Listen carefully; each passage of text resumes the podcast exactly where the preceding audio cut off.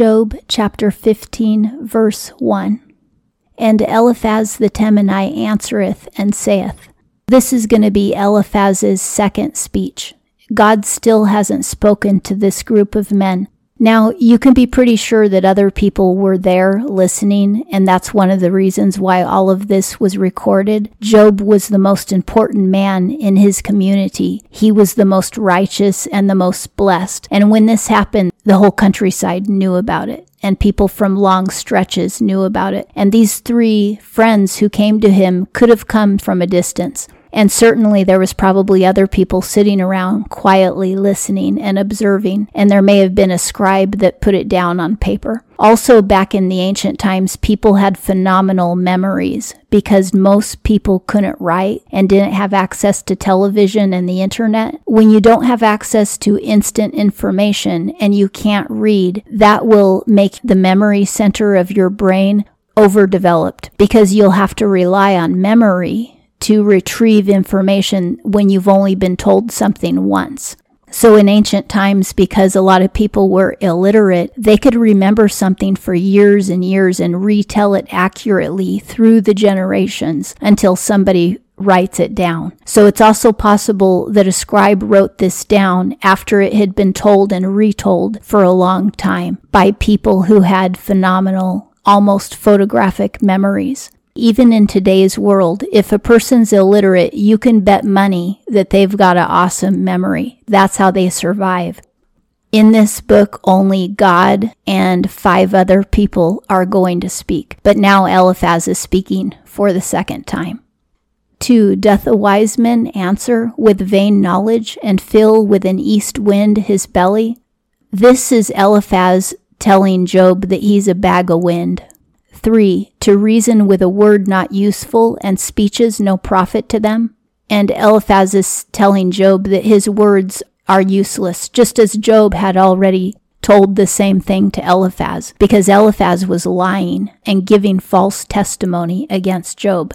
Eliphaz has had his ego hurt, and now he's going to lash back and accuse Job again. Now Eliphaz is telling Job that he's the liar 4. Yea, thou dost make reverence void, and dost diminish meditation before God. Eliphaz says that Job isn't being reverent toward the Lord with his speech. 5. For thy mouth teacheth thine iniquity, and thou chooseth the tongue of the subtle. Subtle means deceptive, just as the serpent was subtle when he spoke to Eve. Eliphaz is saying that Job has a subtle tongue he's saying that Job is in apostasy because he is promoting his own sin and lying to the Lord. That's the opposite of the truth. It's actually Eliphaz who is in apostasy because he's bearing false witness against a child of God and he's unrepentant. You see how Eliphaz is actually arrogant when Job calls him out? He arrogantly lies on top of the first lie the first lie was that Job was an unrepentant sinner. And now, on top of that lie, he's calling Job a liar about his own life. 6. Thy mouth declareth thee wicked, and not I, and thy lips testify against thee. Eliphaz is alluding to the fact that Job did say that he's a mere man who has sinned, and that's true, but Job didn't say that he is currently guilty of sin. And that's where Eliphaz is taking it overboard. And Eliphaz is saying, Well, you said that you had sinned, so therefore you are a practicing sinner. 7. The first man art thou born, and before the heights wast thou formed. Eliphaz is sarcastically saying, Were you Adam, or were you born before Adam? Saying that Job is making more of himself than he is. 8 Of the secret counsel of God dost thou hear, and withdrawest thou unto thee wisdom? Now Eliphaz is accusing Job of making himself to be like God, which totally isn't true. Job never did that in any of his speech. Job was humbling himself before the Lord in his speech that we heard in the last chapter. But Eliphaz is lying and saying that Job was making himself better than God. 9. What hast thou known, and we know not? Understandest thou, and it is not with us? Eliphaz says, You don't know anything that we don't know. Well, that's what Job had said in the last chapter. He had said, You guys don't know more than I do.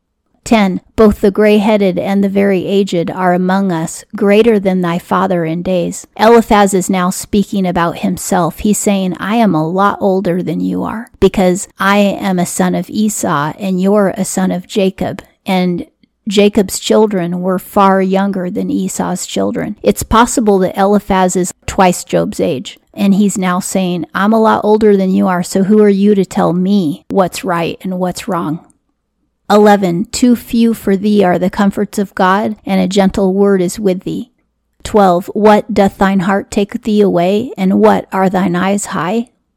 Eliphaz is claiming that his words were meant to comfort Job when he told Job to repent, and if Job had been a sinner, they would have been appropriate and comforting words but they weren't because Job isn't a practicing sinner. But now Eliphaz is saying, Are you too good for comforting words? Well, they would have been a comfort if Job was a practicing sinner, but they didn't apply to Job.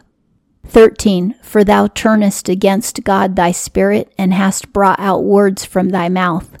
14. What is man that he is pure, and that he is righteous, one born of a woman? In this, Eliphaz is agreeing with Job that human beings are not pure but he's also accusing Job of turning his back on God. Lo, in his holy ones he putteth no credence, and the heavens have not been pure in his eyes. Eliphaz is agreeing with Job that only God is perfect and none of his creation is.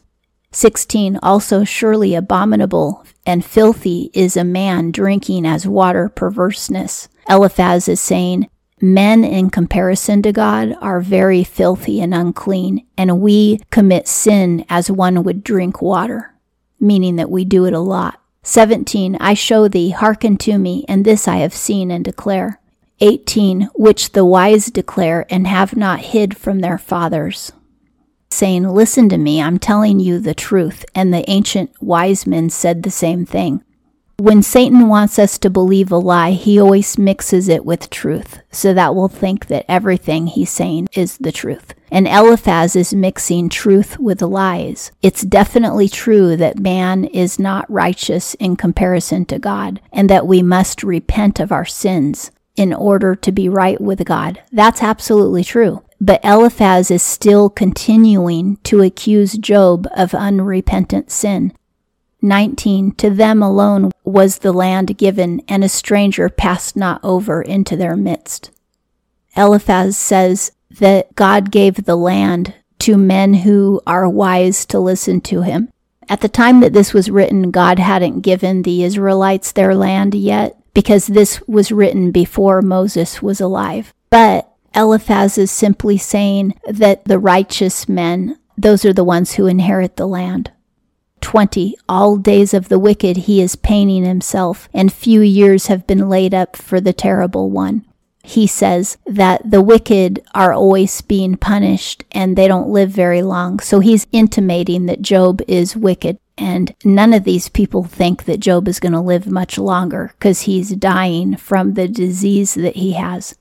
21. A fearful voice is in his ears. In peace doth the destroyer come to him. Eliphaz says that Job has no peace because God has sent the destroyer to him because of his evil. 22. He believeth not to return from darkness, and watched is he for the sword. The wicked man has no reason to believe that he will come out of this darkness, and the sword is waiting for him. Somebody will kill him. 23. He is wandering for bread. Where is it? He hath known that ready at his hand is a day of darkness. Eliphaz says, The wicked don't have bread to eat. Again, this just isn't true all the time. A lot of wicked people are really living it up. They have great bodies, great spouses, great faces, great wealth, great cars, great vacations, great everything, and they're popular on top of it. It isn't true that the wicked are always punished and the righteous are always happy. Satan rewards the wicked to keep them in sin. And God will test the righteous and he'll allow the righteous to suffer because God is trying to build character in that person and strengthen their faith and their love for the Lord. God and Satan have opposing plans, and that's why the righteous suffer sometimes and the wicked prosper sometimes. 24. Terrify him, do adversity and distress. They prevail over him as a king ready for a boaster.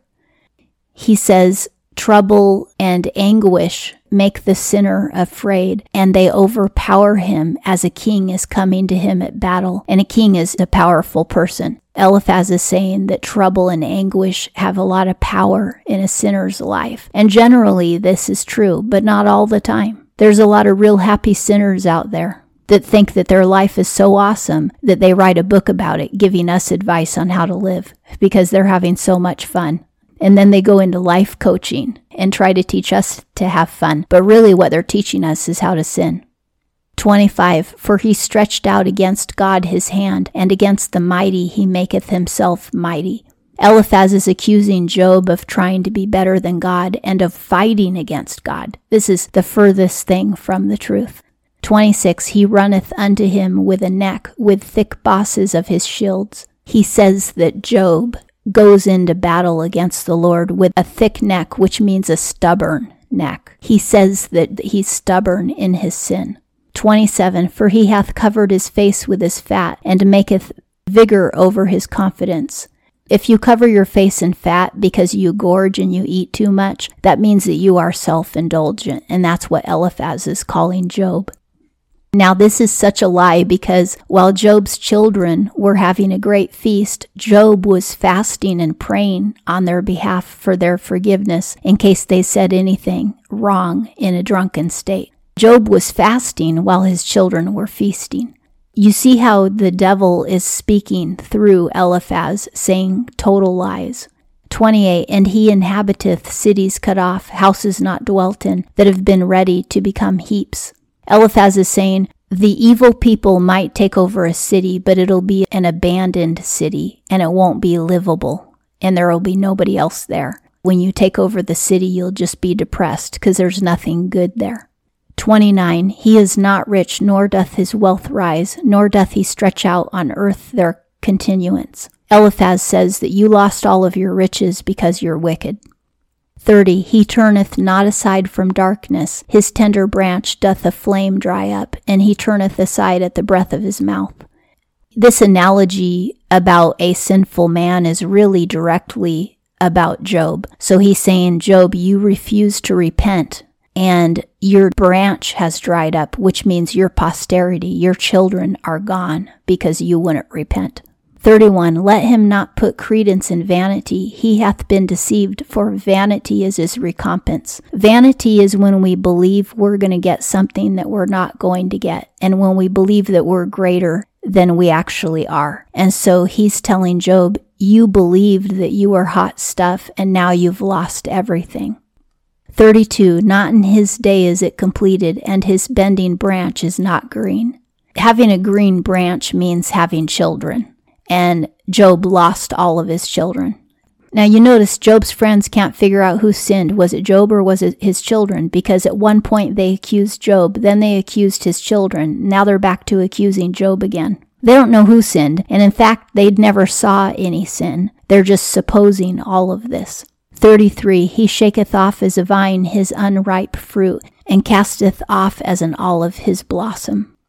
Eliphaz says, as a fruit falls from the tree or a blossom falls to the ground from the tree, so you have lost all of your wealth and posterity. 34. For the company of the profane is gloomy. To be profane is to do everything wrong in a perverse way from how we're supposed to do and speak. He's saying that if you're profane, like, for instance, profanity is foul language. It's language that's totally wrong and perverted from how we're supposed to speak. It has no meaning. You know, the F word really has no meaning. All it means is, I hate you. And that's nothing. And some people say the F word so much that they're not really saying anything, they're not expressing themselves. It's non communication. But if you want to actually communicate, you have to use words that have meaning. And when you live a profane life, your life has no meaning. And when you're just in constant sin, there's no purpose, there's no meaning, there's no direction in your life. And Eliphaz is saying the profane are in gloom.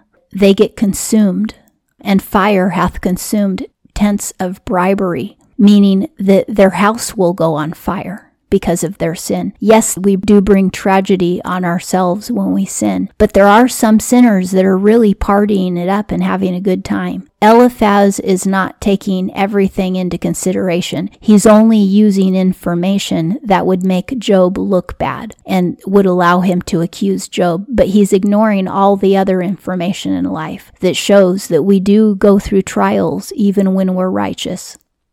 35 To conceive misery and to bear iniquity, even their heart doth prepare deceit. Eliphaz is saying, The evil people give conception to misery instead of children. And that's what's happened to Job, except that he's not evil. And he's saying, They give birth to sin, and their heart prepares deceit.